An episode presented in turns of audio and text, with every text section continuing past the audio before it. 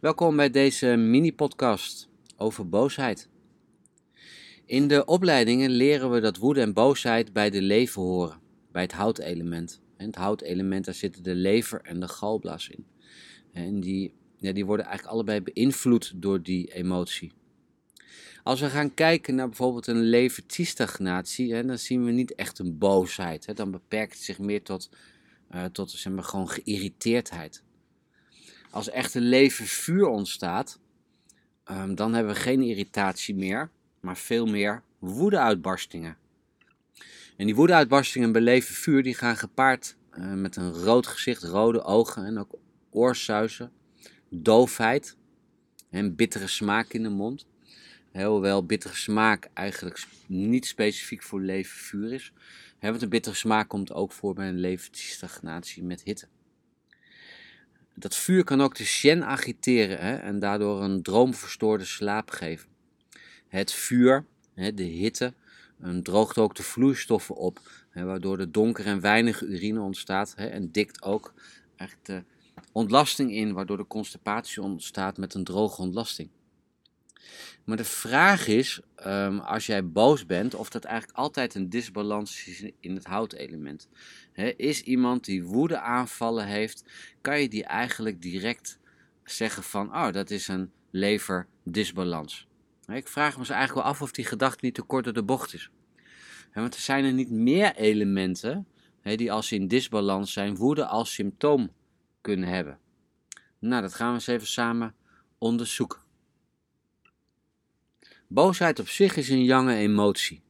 En boosheid um, kan zich uiten op verschillende manieren en is ook een oorzaak um, van ziektes. Zo kan het zijn dat jij heel boos bent, een langdurige verbittering ervaart, waardoor je het houtelement, met name ook de lever, aantast. Het kan ook zijn dat er zich op een andere manier een leverdisbalans um, ontstaat, waardoor de boosheid eigenlijk meer een gevolg is. In de Suen staat geschreven um, dat wanneer de boosheid is, de chi stijgt. En dat zien we natuurlijk ook hè, wel met leven vuur, hè, met, met de Live Yang Rising. En dan zie je ook dat veel chi naar boven stijgt. Hè, maar je ziet ook um, dat uh, als je heel boos bent, hè, dat er dan ja, die hitte naar je hoofd hè, en die druk um, naar boven stijgt. Boosheid is een emotie um, die vaak eigenlijk voorkomt als mensen veranderingen willen aanbrengen. En dan willen ze eigenlijk veranderingen aanbrengen in hun gevoelens van beperkingen en omstandigheden. Die boosheid, die zorgt er eigenlijk ook, ook voor dat je ruimte voor jezelf inneemt. dus eigenlijk is boosheid is eigenlijk helemaal, wordt vaak gezien als een negatieve emotie maar soms kan boosheid kan ook ruimte scheppen. De mensen nemen op het moment dat jij boos wordt, nemen afstand van jou. Maar het is ook het moment als jij die boosheid ervaart, dat er ruimte bij jezelf ontstaat om bepaalde dingen te herinterpreteren dus die boosheid die kan opeens eigenlijk ontploffen en dan kan een verandering tot gevolg hebben. en waardoor die boosheid eigenlijk weer wegzakt en dat je groei uitmaakt. Want eigenlijk is boosheid, kan jij heel positief aanwenden. Boosheid is een hele krachtige, een hele krachtige emotie. Maar als die boosheid ontstaat en mensen kunnen die verandering, die kunnen die chi van die boosheid niet positief gebruiken.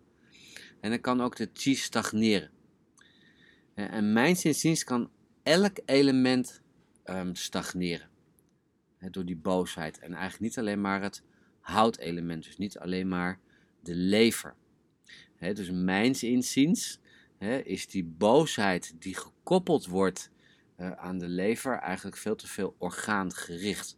Ik ga nu met jou bespreken uh, dat boosheid eigenlijk ook in de andere elementen kan optreden dus samenvattend nog even van wat we net hebben besproken. Um, en die boosheid is niet alleen maar negatief. boosheid is yang. en die boosheid die kan groei en verandering inhouden. Dus boosheid kan zowel negatief zijn. Dan hebben we het meer over die verbittering. Ze hebben gewoon die verbittering. En uh, ze hebben gewoon langdurige frustratie. er zijn ook verschillende redenen waarom iemand boos kan zijn Het kan, eh, je kan boos worden uit onrechtvaardigheid. Je kan boos worden omdat je pijn hebt.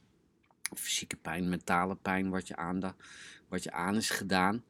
je kan geen aandacht krijgen, terwijl je dat wel wenst. Um, vanuit kwetsbaarheid of het gevoel niet gerespecteerd te worden. Of omdat je bang bent uh, voor bepaalde onbekende zaken die je tegenkomt in het leven. En elk van deze soorten boosheid of woede, die heeft eigenlijk een andere oorzaak. ook de uiting van woede kan heel verschillend zijn. Zo kan iemand zijn woede uit op een koele manier. Um, bijvoorbeeld iemand die jou aankijkt met ogen alsof je, goed, alsof je zou kunnen doden. En mensen kunnen ook eigen woede inslikken. He, daar kennen we eigenlijk ook wel het spreekwoord van, van goh, zeg maar gewoon wat heb jij op je lever? Hè? Omdat andere mensen um, wel voelen of wel zien aan jou dat je niet in de flow zit. Mensen die bang zijn, die kunnen ook heel agressief, heel boos worden. door die angst kunnen ze bevriezen en als je die mensen dan in beweging wilt brengen, kunnen ze eigenlijk zeg maar, gewoon agressie tonen. Ze trekken zich eigenlijk eerst uh, door die uh, terug, zeg maar gewoon in het yin. Hè, maar omdat je ze de plots hè, of um, ze willen niet uit die angst komen, maar je trekt ze er als het ware uit, um, kan dat ook een ontlading geven um, wat zich uit in boosheid. Dus in die zin is eigenlijk boosheid een uh, secundaire emotie hè, als gevolg van. Nou, we gaan een kijkje nemen eigenlijk bij die verschillende elementen. we beginnen met de metaaltype. Een metaalpersoon uh, kenmerkt zich door een gericht zijn op, die, op eigen emotionele behoeftes. Uh, een metaaltype heeft de wens dat anderen hem respecteren.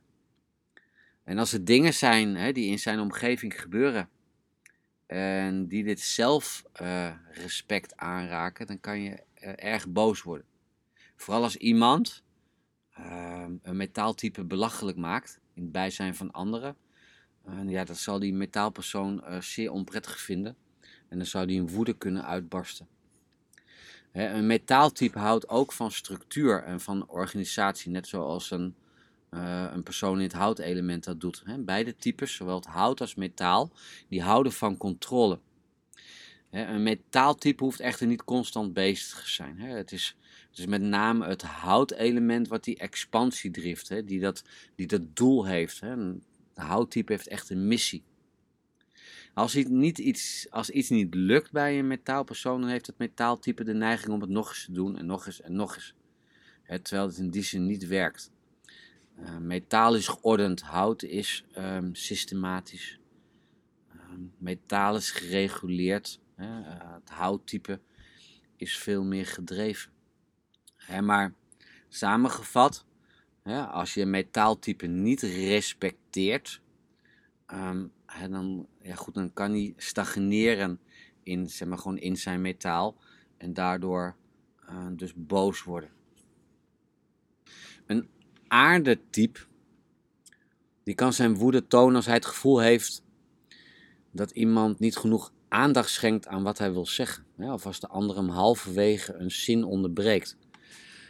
als jij een aardetype in jouw praktijk hebt, dan is het ook niet heel handig om, dat, om die aardetype te onderbreken. Daar heeft hij in die zin uh, last van, vindt hij onprettig. Hij wil zijn verhaal afmaken. Soms zul je wel moeten, hè, omdat het te lang doet. Hè, en, en een aardetype heeft niet zozeer een hunkering naar sympathie, maar eigenlijk meer naar begrip. Een aardepersoon wil tijd en ruimte krijgen om uit te drukken hoe hij zich voelt. Hè? En hij raakt geïrriteerd en boos. Um, ja, goed, als dit niet mag, als hij daarin wordt beperkt. Watertypen kunnen ook boos worden, uh, maar dat is meer verborgen.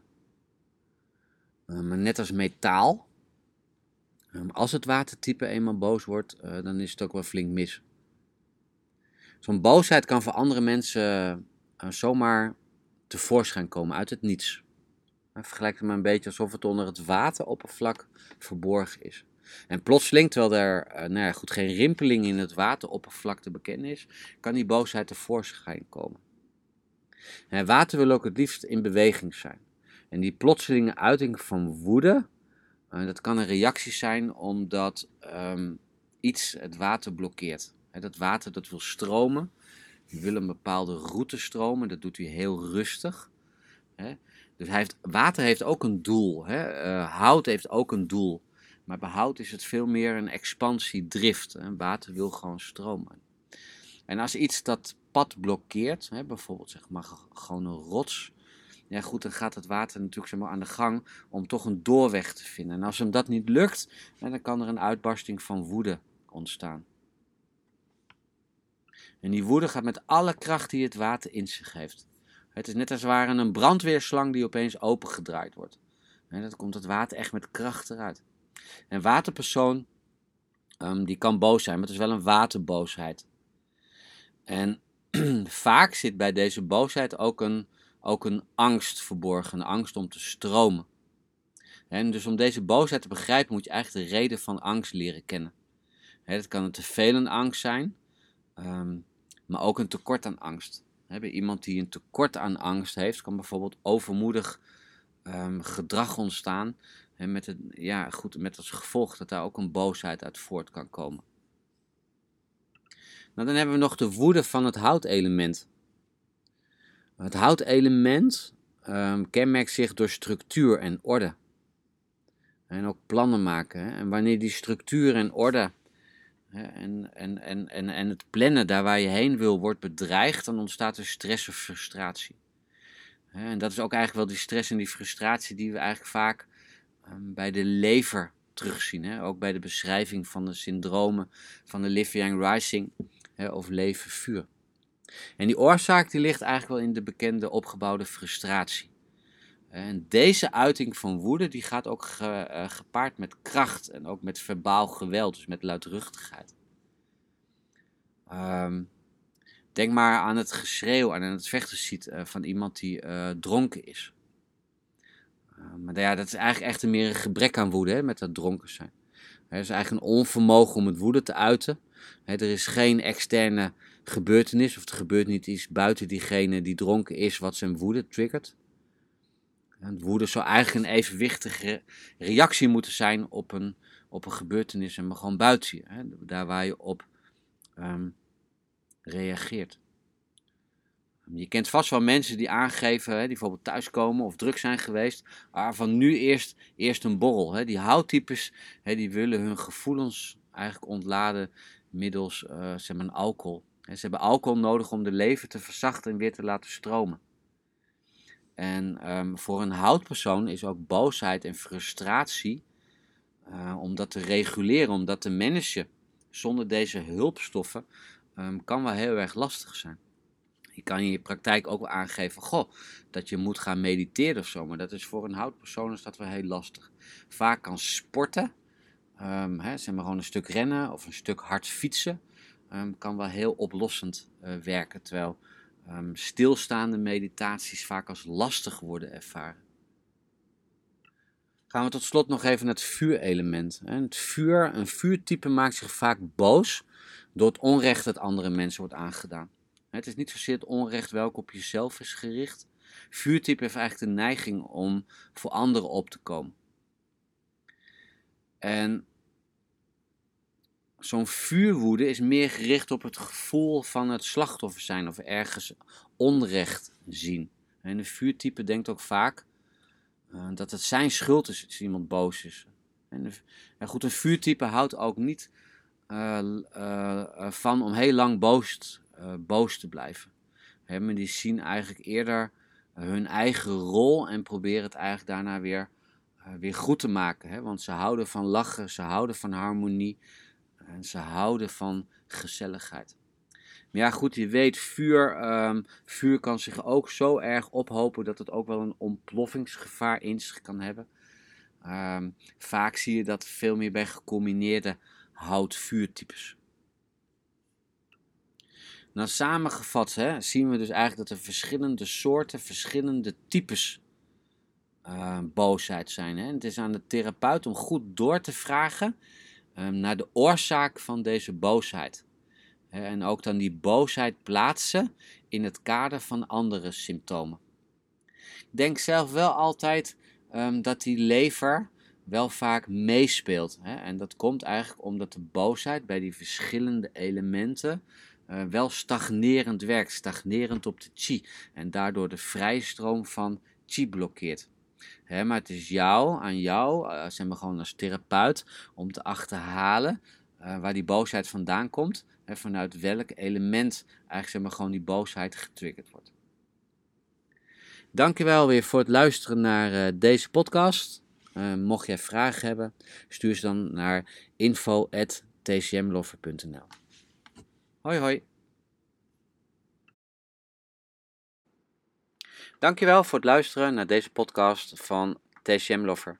Op www.tcmlover.nl vind jij studietools hè, en andere handige tips hè, die jou kunnen helpen bij je studie hè, of als ontwikkeling als therapeut.